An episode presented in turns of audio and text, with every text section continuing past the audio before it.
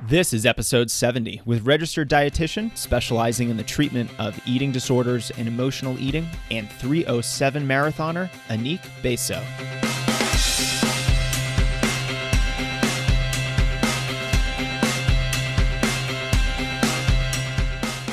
Welcome to the Strength Running Podcast. This is your host, Jason Fitzgerald, and I can't believe we are now at episode 70 of the podcast.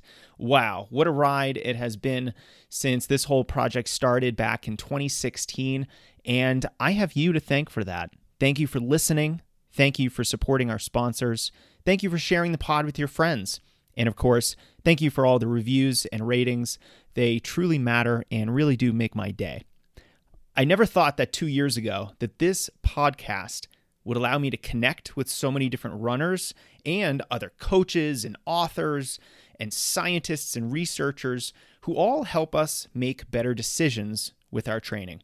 It's really rewarding for me, and I hope that our next 70 shows are just as helpful for you. Okay, so since I seem to be on a thank you tour, I also want to thank our sponsor, InsideTracker, for making this show possible. If you don't know InsideTracker, and I'd be quite surprised if you didn't, they allow any runner to test their body for hormonal or other types of deficiencies so that you can then correct them, which then allows you to train more effectively, recover more quickly, and race faster. Go on over to insidetracker.com and use code STRENGTHRUNNING no space, it's all one word, to save 10% on any test that they offer, including their affordable do it yourself and essentials kits if you're on a budget. Don't miss this opportunity to optimize your training and recovery to reach your potential. Their site is insidetracker.com, and the code, one more time, is strengthrunning. That will save you 10% on any test they have. All right, moving on. Our guest today is Annyck Besso, and we're talking about an important and sensitive topic eating disorders in the running community. It's a reality that our sport favors those with thin frames, but I think that often drives runners to chase unrealistic body shapes or have an unhealthy relationship with food. And for myself, being on a cross country and track team at the college level for four years, I've experienced seeing some of my friends battle eating disorders. It's very real, and it's something that I think we should talk about. So, Annyck is coming on to help us better understand this issue and give us some concrete steps to take if we're suffering or someone we know develops disordered eating. Annyck got her bachelor's degree in nutrition and dietetics from St. Francis Xavier University and then earned a master's degree from McGill in dietetics. She's worked on an inpatient and outpatient pediatric unit at the Douglas Mental Health University Institute, a renowned psychiatric hospital in Canada. She's also received specialty training in evidence based approaches such as cognitive behavioral therapy, family based treatment, and dialectical behavioral therapy. This is a conversation we all should be having with ourselves, with our loved ones, and with those who might be at risk. I hope it's helpful for you. Please welcome Miss Annyck Besso. Annyck, thank you for being here. Thank you so much for having me, Jason. Well, this is going to be a real treat. Uh, we're going to talk about an important topic today. I think before we dive in, though, I just want to give you a, a quick plug and shout out here on the podcast. You are quite the fast runner. You recently ran, I think, 307 in the marathon. You ran 2008 in a 5K earlier this year. And uh, it'd be remiss for me not to mention that when you ran that 307 at the Wisconsin Marathon, you came in second. So you were you were the second woman overall finisher. So that's really fast. Congratulations. And I'm just stoked to have a registered dietitian who's a really fast runner on the podcast today. Thanks, Jason. I, I do have to say I did um, I came third, uh, which is you know still a still a great feat. Um, I do also have to say that Wisconsin Marathon was not the marathon we were hoping for this year. It was actually about um, 80 degrees um, during the marathon, so it was it was a nice mental challenge. So I do feel very happy. Thank you. wow, 80 degrees is clearly suboptimal conditions for the marathon. Can I ask you, what is your marathon PR? If you ran 307 in 80 degree weather, I can only imagine what you're capable of in ideal conditions. Yeah, so I actually only run two marathons. Um, my first marathon was um, the Toronto Waterfront Marathon in 2014 and I ran a 310. And then unfortunately, I had some very bad luck skiing and I tore my ACL. So that kind of put me out of marathon training for a few years. And um, Wisconsin, I was hoping for a sub three hour, which was a very ambitious goal, but that was my my PR actually. So very happy with the 307. now, did you run in college? I actually didn't run in college. No, I I was kind of intimidated to run in college for a team, but I did a master's at McGill and I trained with a group that at the time was called McGill Olympic. Now it's called Athlétisme Ville-Marie. And our coach, um, John LaFranco, he he trains a lot of like post varsity athletes. Um, so I got a chance to run with a lot of really fast people and really get some some good good training. So that's awesome. Um, so you clearly have to try for that sub three your next time around. Do you have a marathon coming up soon? Yes, actually. So the sub three, hopefully, fingers crossed, will be in December in Sacramento. I hear it's it's a good one to try to PR on too. That's awesome. Well, well, congratulations on the 307. That's a really fast time in pretty poor conditions, and uh, best of luck going after that sub three. That's really exciting.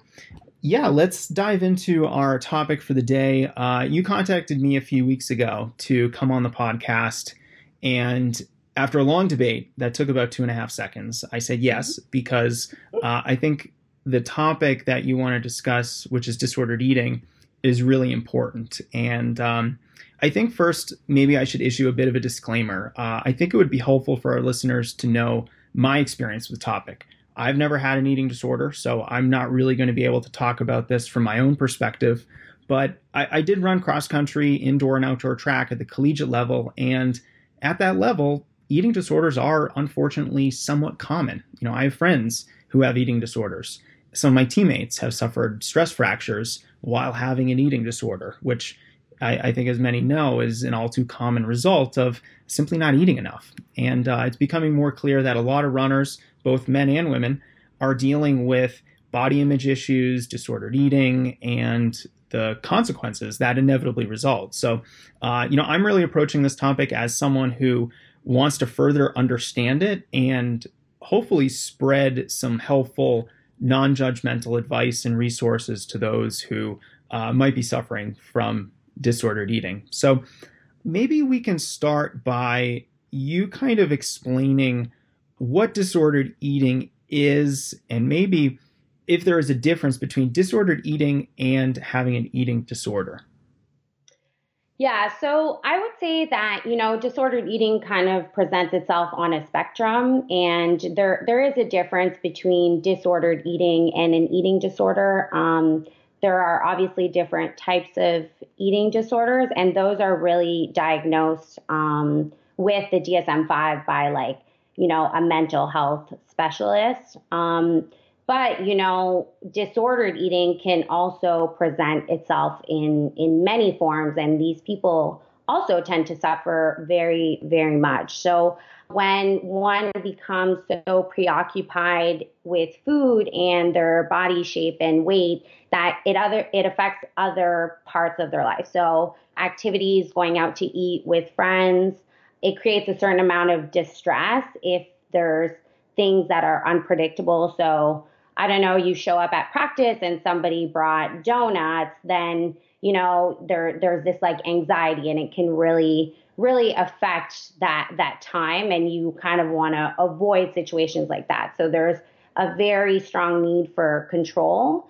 And a lot of times I would say the main thing with disordered eating is that the food choices are really seen as like good and bad, which would then affect your your perception of yourself. So now I'm this terrible person that has no self-control because I went to practice and I told myself that I wouldn't have the donut and I just wasn't able to resist and I had the donut anyways. I can't believe this. I really need to do better, try harder and you know, I I can't believe how bad I've done. So there's there's a lot a lot of judgments about yourself as a person, your success, your self-worth based on weight, body shape or the foods that you eat per se. So, is an eating disorder a mental illness? Yes, it is.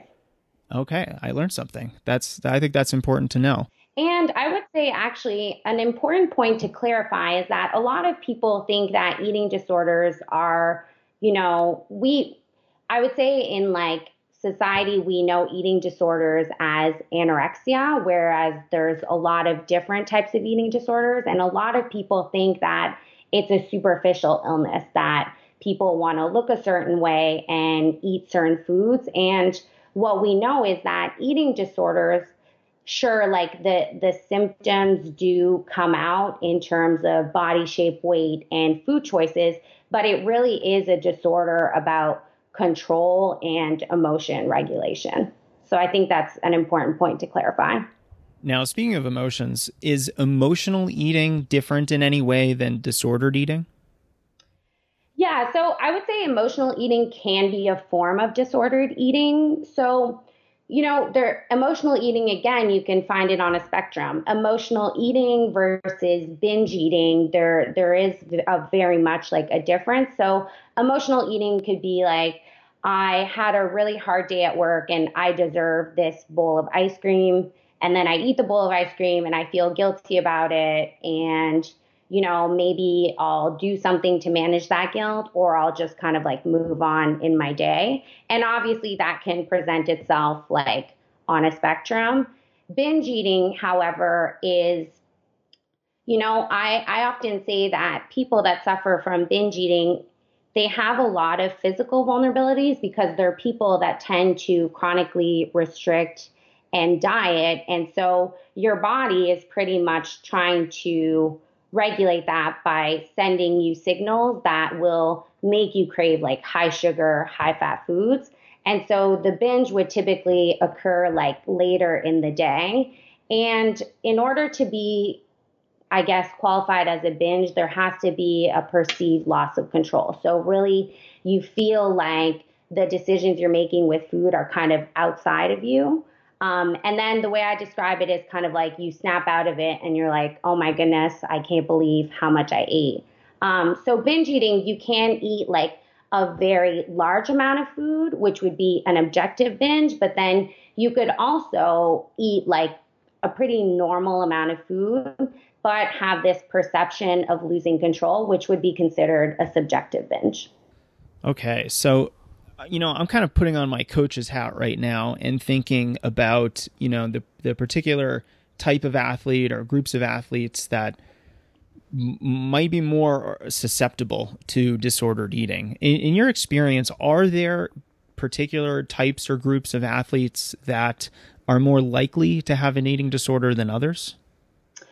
Yeah, I would say, and I obviously there's exceptions to every rule, but just based on um, the people I see, I would say that athletes that are more susceptible are there's a category of you know sports that aesthetics is is very much like appreciated and is important. So sports like ballet, bodybuilding, or gymnastics, there's like pressure to look a certain way, and the way you look is is really a lot part of like whether you're chosen and the competition and the performance per se. And I would say the other category is sports where weight does affect performance. So wrestling, you know, there's a lot of trying to manage your weight to be in a certain weight category. And unfortunately, running, we we do know that weight can affect your speed, but I I really tread lightly in that area because I think that when coaches try to signal to their athletes that they can have control over their weight, which would then lead to higher performances, I think sometimes we're unaware how fast that can really spiral and actually negatively affect performance in my experience. Yeah, you know, I've, you know, growing up on a team for eight years, three seasons a year, I was exposed to a lot of runners, uh, men and women, who really wanted to have that runner's body. And they unfortunately went through some very unhealthy ways to try to get that. And then, you know, from the coaching side, I, I have unfortunately had some coaches who made comments about runners' weight and uh, how they look and how being lighter is generally associated with being faster. But you're absolutely right. I mean, it it's kind of like this really tough balance to strike where you're right. You know, if you are at a lower weight, provided that it's a healthy weight for you, then you're going to race faster than if you were 10 or mm. 20 pounds heavier. Now, the slippery slope there is that lighter does not necessarily mean better because if you pursue that goal without any regard to the consequences or how that's going to affect how you feel, how you recover, how you perform, then all those things are going to start to suffer. You are going to experience performance declines. You are going to experience a very real and substantial uh, higher risk of injury because of you know calorie restriction. Um, and so you know when I'm thinking about this issue as a coach, I really want to make sure that I'm speaking to my athletes in such a way that is is not going to lead them down this path. And you know, maybe Annyck, you can give some examples from your experience and how a coach might be able to foster an environment that is not focused on exactly how you look or your weight uh, or your body shape. How, how can us coaches deal with this issue a little bit more effectively? Well, to me, what I often tell, you know, some of my clients that are runners is that a body does respond naturally to to training. So, you know, in marathon training, your body would typically be a bit lighter just because of the mileage without you really having to control your intake in any way. I know from my experience with um, John and the group at Athletics Ville-Marie, it's that you know, he never really talks about body shape or size and really talks about like our desire and our passion to run. So if you want to run better and perform more, of course you have to like prioritize that in your life and you need to fuel during your long runs and yeah, maybe when you come home eating a bag of chips wouldn't be the best for recovery, but I think kind of sending the message that you're you're fueling your body so that you can recover and you can perform because you love to run and you work so hard to run that you might as well put all the chances on your side but never really with a focus on like weight and body shape per se. Right. That's super important. I remember one coach after summer base training for cross country uh, asking another member of the team uh, if he had actually done his summer training because he showed up and is admittedly a friend of mine who doesn't have the typical runner body. And, you know, after practice, when my friend would kind of, you know, would go elsewhere, the coach would ask us, Hey, hey, is this, is this runner drink a lot of beer? Is that why he doesn't look the way that most of the other guys look on the team? And we actually had to tell the coach no actually he he doesn't drink beer much at all. He runs just as much as all of us do. And that's just the way that he's his body is shaped. And you know he, he goes on to like wipe the floor with most of the team when it comes to workouts and races. So you know clearly body yeah. shape isn't everything. Um, so yeah i thank you thank you for that for the kind of helpful uh, way of thinking about talking about running without overly focusing on you know your body shape or your weight. Um, now, the other kind of uh, related question I have for you is now I have three kids, and it's my job as a parent to ask, I think, if there's anything I can do to lower the risk that one of my children develops an eating disorder. What can I do as a parent? So that's a that's a tough one, Jason. Um, because we we know from the literature that we don't know what the the cause of eating disorders are per se. We know that genetically there there could be biological vulnerabilities and then there's environmental factors so experiences in someone's life that could make them more susceptible to developing an eating disorder. But one thing I can say to parents is that I see a lot in my practice these parents that have had their own experience with like food and their bodies and they they really they really mean well, but they start trying to, you know, restrict certain foods from the household. There's a lot of talk about like other people's weight. Oh, like Aunt Susan, she lost 20 pounds, like she looks great. Or, oh my gosh, mom feels so fat, uh, mom looks so bad. And so I guess if I could give advice to parents, it would be, you know, let's let's not talk about weight and body shapes in the household in terms of looks and let's instead talk about like, you know, taking care of your body and you look so healthy, you look glowing, like wow, wouldn't it be so nice to get outside to move, to like be in the sun and get those endorphins instead of, well, you really need to move because if not, you'll gain weight. Um, a dietitian that I really like and use in my work with um, children and adolescents, her name is Ellen Satter. And one of her recommendations is that, you know, as parents, we we are responsible for like the what, when, and where of feeding, but the child can really determine like how much and whether to eat or not. So it's very different from I know the way my parents raised me. We were told to finish everything that was on our plate, and if we didn't eat our vegetables, then we didn't get dessert. But that kind of makes dessert this very like novel and special thing. And oftentimes, kids will then associate that with like happiness and joy. So then in adulthood, it's like, well, when I feel happy or when I feel sad, I automatically want dessert. So I guess to to kind of summarize that, it would be to try to not like mention your your child's like weight or shape and trust that like you know the body the body really does have like a natural spot where it wants to sit. And if we don't control that usually it does a really good job at you know taking care of itself. And then also you know having the mentality that all foods fit and sure you can provide your your kids with like i don't know like a balanced meal of like grains and protein and vegetable. But then if if your kid also wants like a bowl of ice cream after dinner then kind of sending the message that that that's okay. Yeah so that's what i'm struggling with right now because i have a five year old a three year old and our nine month old is is not eating ice cream or cookies just yet but, you know, three and five, they've been exposed to all this junk food over the last couple of years.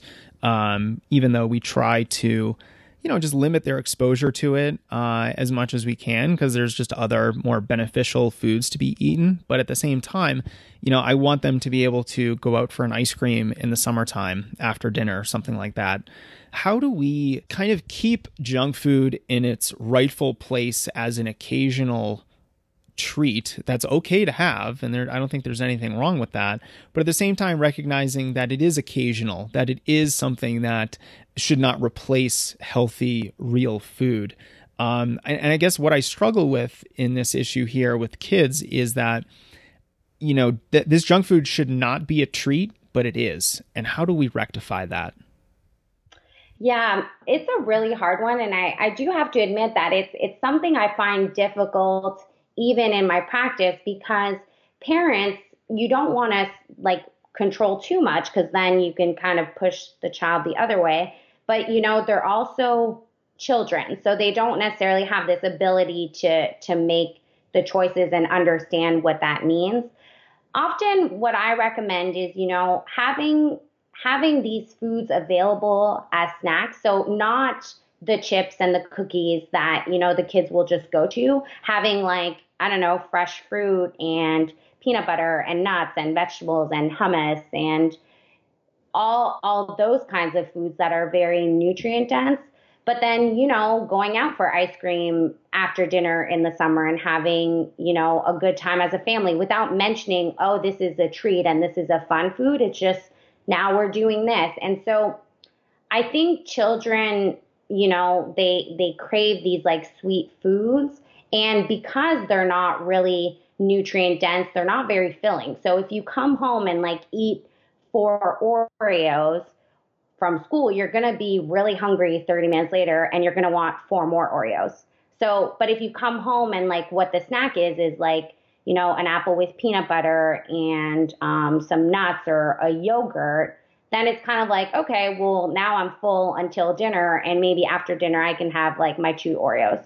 So I always try to kind of recommend that it's like, well, let's get the nutrition in. So let's feed the kid like a really like nutritious meal. And then if you add the Oreo to that, it's kind of, it's not really a big deal but that's not where they're getting their primary source of nutrition.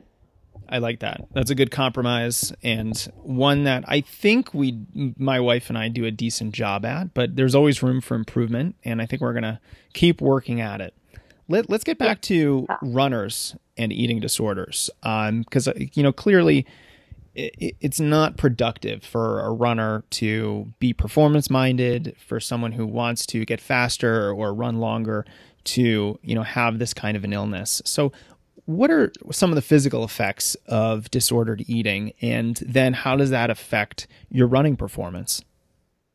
Yeah, so I mean, unfortunately, I think there there are a lot of physical effects that can't necessarily be seen. So, you know, we often think of disordered eating as presenting itself as like a low body weight, but you know, a lot of the effects that can happen can happen in a normal sized body as well. So, often a big motivator for the runners I work with is that I'm like, if you're running, I don't know, let's say six miles, and you're not fueling and you're restricting your energy intake, your body is going to use the energy you're giving it to protect its vital organs. So that's the heart, um, the brain, and you know kidneys liver all that jazz. But mainly the heart is going to be always the one that will trump everyone else.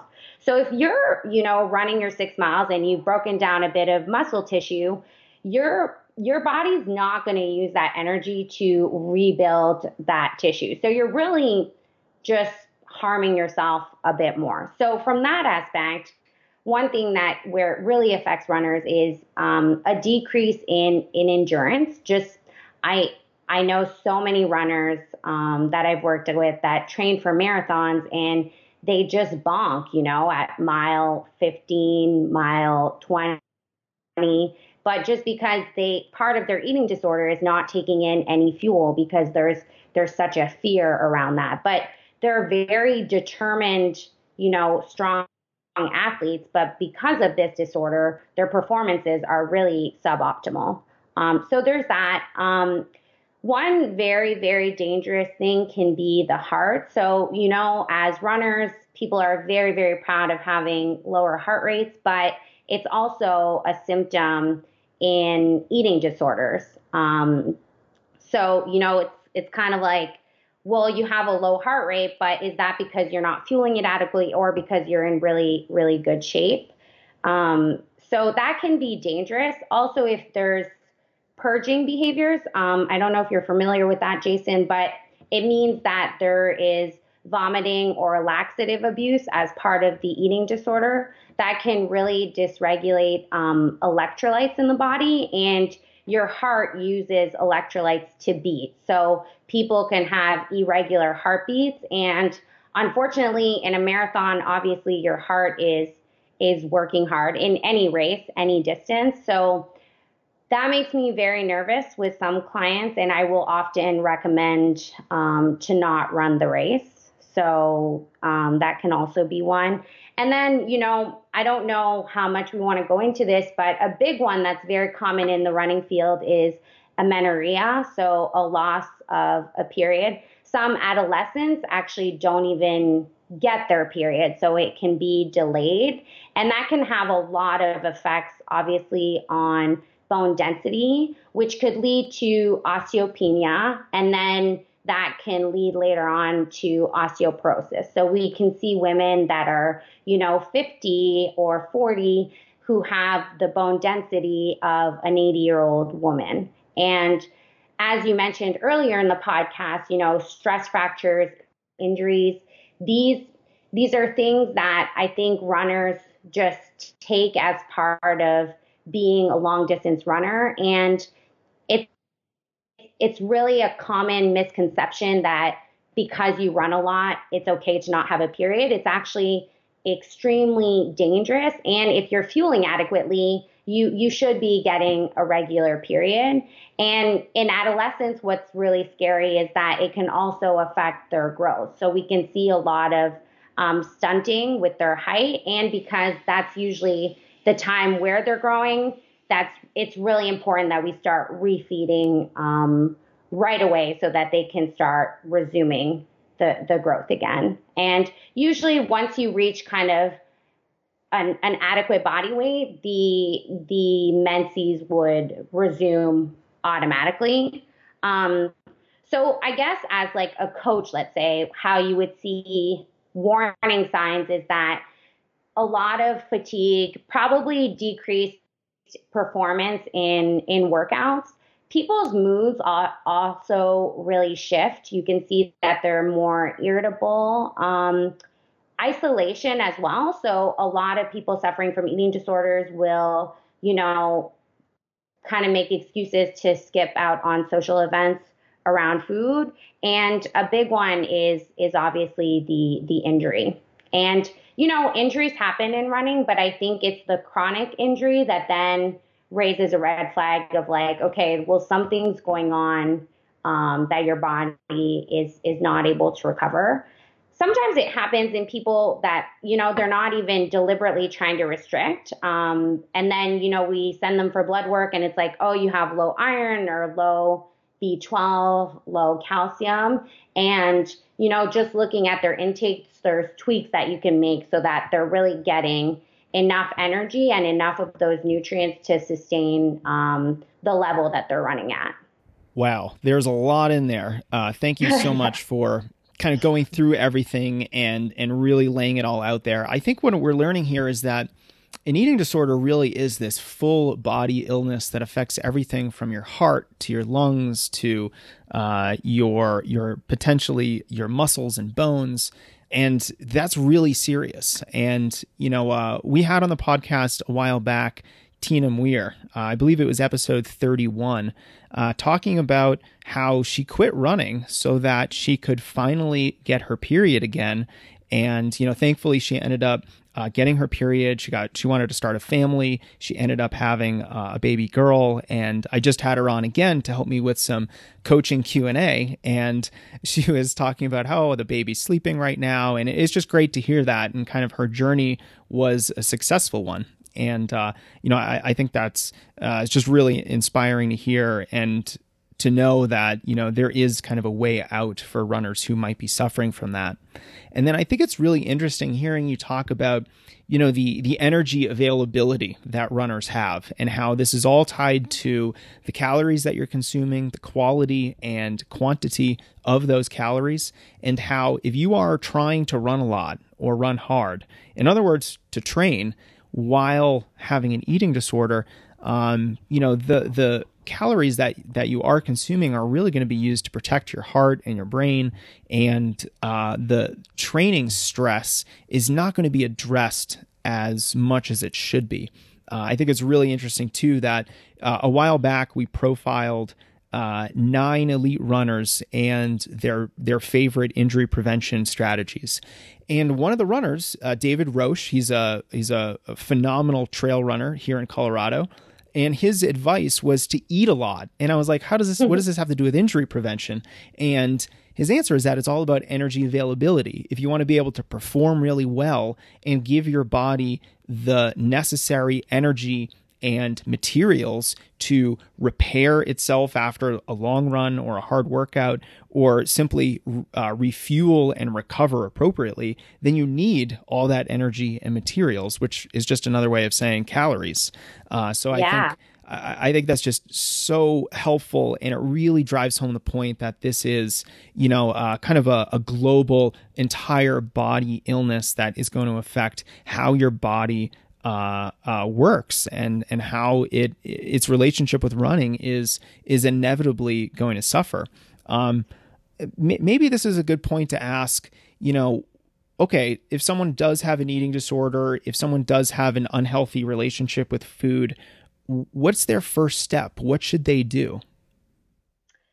Yeah, so it's hard, right? Because it kind of depends on the severity, but you know, what all the evidence would show is that the first step is to eat more, um, which sucks, obviously, because that's the hardest part of the eating disorder. But so the the calorie restriction, like you just stated, it has such a such a detrimental effect on the body, but it also really, really affects the brain. So from a cognitive standpoint, you know, what we see is that people with that are, you know, as they progress in their eating disorder and their restriction, they become more and more rigid and things become scarier and scarier. So the the way that you would treat eating disorders is always through like a multidisciplinary approach, obviously through therapy and a medical doctor, sometimes a psychiatrist, and then a dietitian. But what we see is that therapy is actually not that effective if you're not fueling adequately. So if you're still malnourished, it's really hard for you to process like, okay, well, I had this emotion and that's what led to this. So the first line of treatment would be to to eat more. And so if somebody's listening today and is like, "Well, how do I do that?" That almost seems like so vague and impossible. Often where I start with clients is that, you know, we kind of go through, "Well, what are you eating in a day right now?" And where would be the safest spot to add. So a really easy one is to add, well, really easy. I say that with all reserve. Um, if you're not eating snacks, to add snacks in your day, and that can be with safe food. So whatever feels the most comfortable. You don't have to go out and eat an ice cream right now.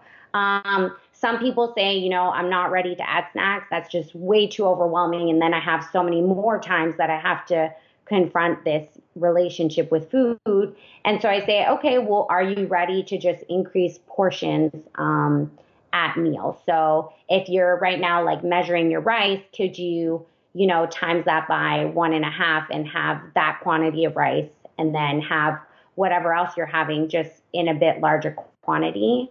So I would always recommend to obviously seek professional help.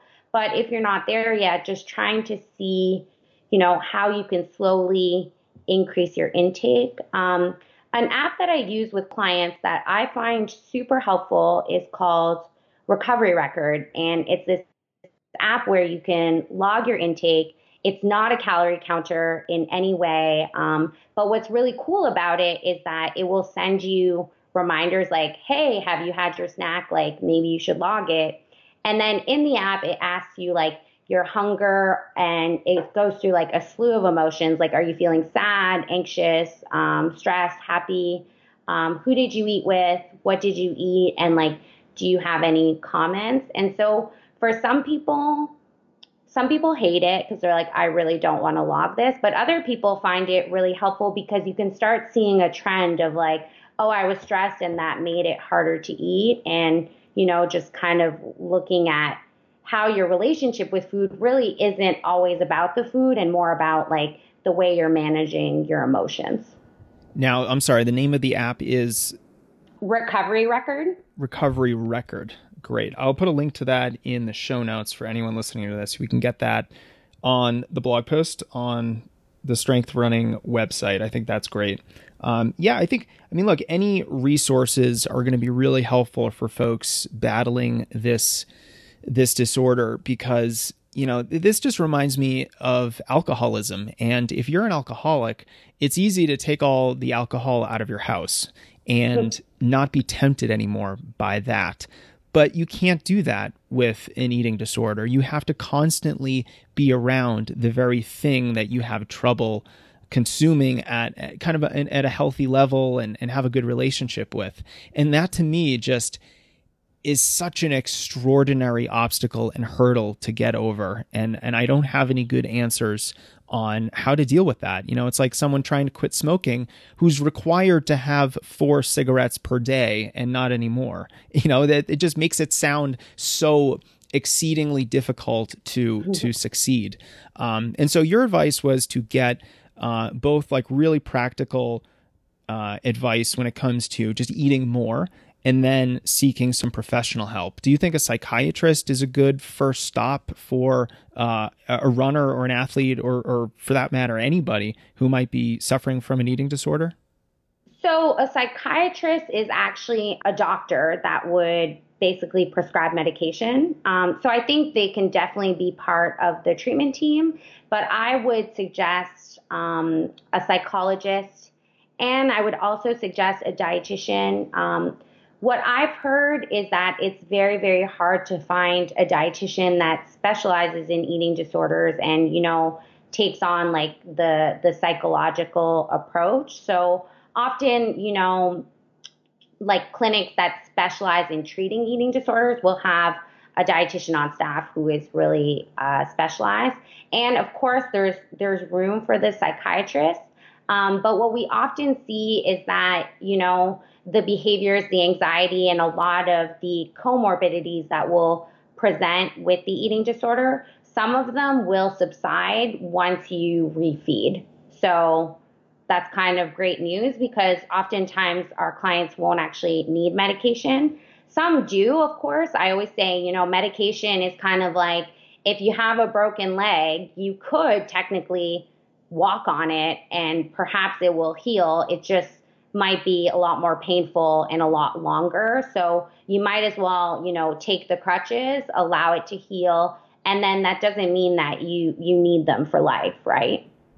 I see. I see. Now, should we be looking for psychologists that have uh, certifications in uh, some other areas? Because I know you yourself have a bunch of different other trainings in addition to you know your formal education. You have cognitive behavioral therapy family-based treatment dialectical behavioral therapy uh, certifications. Are, are any of those helpful in this area?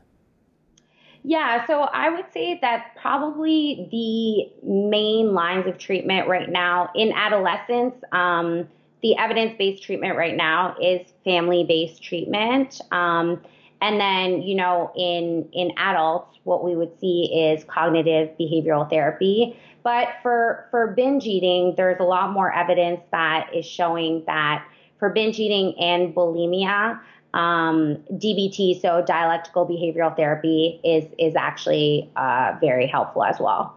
So obviously, like those are the areas that I'm trained in, and those are the areas that I know um, to be evidence based treatment for these eating disorders. There's other ones like there's um, ACT, which would be acceptance and commitment therapy. That also um, is one that is used for the treatment of eating disorders. And then, of course, you have intuitive eating that could be used for disordered eating. And I think that's that's probably it for the ones I can think about right now. I think the two that stood out were cognitive behavioral therapy and family based treatment. Can you give us the Cliffs Notes versions of what those two entail? Yeah, so family based treatment is actually a really tough one. Um, so, family based treatment, actually, the, the dietitian, you're basically empowering parents to refeed their child. Um, so, it's a very, very different approach where you're not a professional telling your clients what to do, you're just kind of helping them come up with ideas and empowering them to believe that you know, they can refeed their child and save their life and they can become experts with the eating disorder. Um, and they that they know how to feed their child. So that's family-based treatment. Um, and cognitive behavioral therapy is it's very much trying to identify ineffective thought patterns and trying to check facts around them and trying to challenge them and redevelop kind of more effective ones. So, um, an example could be oh my gosh, I ate this granola bar when I planned not to. I'm such a disgusting human. Um, no one will ever love me. I I don't deserve to, you know, be a part of this family. And so what the therapist would then do is kind of deconstruct that belief and try to look for facts that would challenge it and maybe try to develop a bit more flexibility and saying, okay, well, what are you feeling when you eat the granola bar? And are there facts that actually support that you're a disgusting human and that you don't deserve to be a part of this family? Sounds like CBT could be used to really address any negative thought pattern that one might have in in their life. And and particularly you know again i'm putting on my coach's hat here and thinking my goodness for sports psychology issues this could also be really helpful. Is is cbt used for really a wide variety of, of other issues as well? Yeah cbt is used for for a lot of um, different diagnoses. Um, and something that could be cool if you want me to send over to you is um, just automatic cognitive distortions that I think probably all of us engage in, but you know, it's it's a list. Um, so you could maybe put it in the show notes. But sometimes when I show that to clients, they're like, "Oh, I have all of these," um, and I think we're all kind of we all have these at, at one point in time. But it's kind of nice to see, oh, these are actually like distortions. It's not necessarily factual. I love that. Yes, I would very much appreciate uh, any extra information or resources about really anything that we discussed here, because I'm going to put uh, that into a, a, big list of things and link all that up so that you know if you're listening to this podcast uh, on the blog we're going to have a lot of those links available to you so that you know if if you actually do want to follow up on anything like that it'll be right there for you um, Annyck, thank you so much for lending your expertise and talking with me about this, you know, really complex and sensitive issue. Uh, I think it it deserves a little bit more attention here in the running community. Uh, I know I'm admittedly not the uh, the best person to speak on it. I'm not an expert. I don't have any experience on it. Uh, and maybe with that said, I my last question for you can be, you know, is there anything that I'm missing? Uh, have we not discussed an important component to this topic that uh, you think would be valuable to talk about? I guess one thing I would just want to say is that a lot of people tend to invalidate their struggle based on their their weight and I want to say that you know weight really isn't um, isn't representative of how much someone is struggling. So if you you know if you do feel like food takes up a large part of your life and you know you are really preoccupied with your body shape and your weight, um, no matter what weight you're at, then it, it might be helpful to, you know, seek help or even do a bit more research on that because you're you're really not alone. And I think sometimes people tend to have a lot of judgments about themselves. And, you know, in sports teams, this whole idea of looking a certain way and so and so was so lucky because she was born with like a six pack and I, all I want is that because people won't consider me a real runner if I if I don't have that. Um, you know that can very much affect someone and their their perception of like fitting into a team.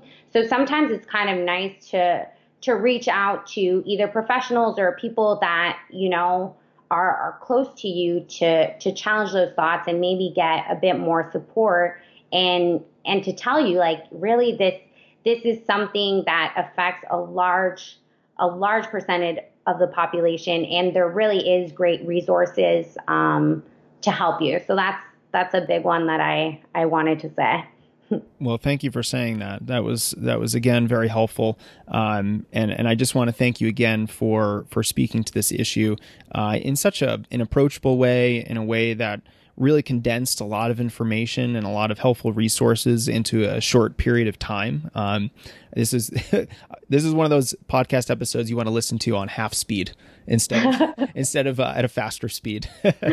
yeah. Um, but Annyck, where can folks learn more about you, connect with you, follow your work? Uh, are you online anywhere? Well, I'm on, so I work at Mind Body Health, so um, I can send you the link for that website. Unfortunately, I don't really have anything else online professionally, which I know is is shocking in this day and age. Um, but you know, I can I can also provide you with an email address that you know folks can. I'm happy if you you'd like to reach out to me and um, happy to answer some questions. But besides that, I don't have anything social media wise for for my work. uh, that's fine. Well, how about this? I'll link up your email address if you're so bold as to do that, and uh, I'll do that in the blog post surrounding this podcast. And if folks do have specific questions for you, if they want to reach out, then uh, I think it's really great that you're offering that uh, as a resource for them. So thank you very much. Cool. Thank you. Thanks so much for having me on your podcast, Jason. I I listen to you weekly. I really look forward to um, your episodes. I find them really, really informative and varied. So it really does feel like an honor to to be on your show. It feels kind of like being a superstar in a way. well, the only reason my podcast is so informative is because I have on amazing guests such as yourself to help our listenership. Thank you. Hey, it's Jason. And before you leave for today, I want to thank Annyck one more time for coming on the show and helping us with this difficult topic. I hope you'll forward this podcast to someone who might find it to be a valuable resource. Finally, are you a runner that wants to get better, to race faster, get injured less frequently, run further? Of course you are. Those are questions designed to make you say yes. and if so, of course, you're going to love our sponsor, InsideTracker. They test over 40 different biomarkers like stress hormones to determine if you're training too hard, too little, or have any kind of physiological weaknesses that can be remedied by either diet, exercise, or lifestyle changes. So, in other words, you learn about problems that then have actionable solutions. InsideTracker uses blood testing to get this information, and then they communicate what you can do to lift or lower your results into an optimal range that's unique to you. For any runner who wants every advantage to see what they're truly capable of achieving, I highly recommend InsideTracker. And I'm not just a spokesman, I'm also a customer. Sorry, I've, I, I just love saying that. All right, let's finish up and just say that they do great work. And I had an awesome experience myself with them last fall, getting my own test, and the results were really illuminating for me. So head on over to insidetracker.com to check out all of their testing kits. And don't forget code STRENGTHRUNNING will save you 10% on any test they have available, including their affordable options. Thank you for being here. Thank you for listening. Until next time.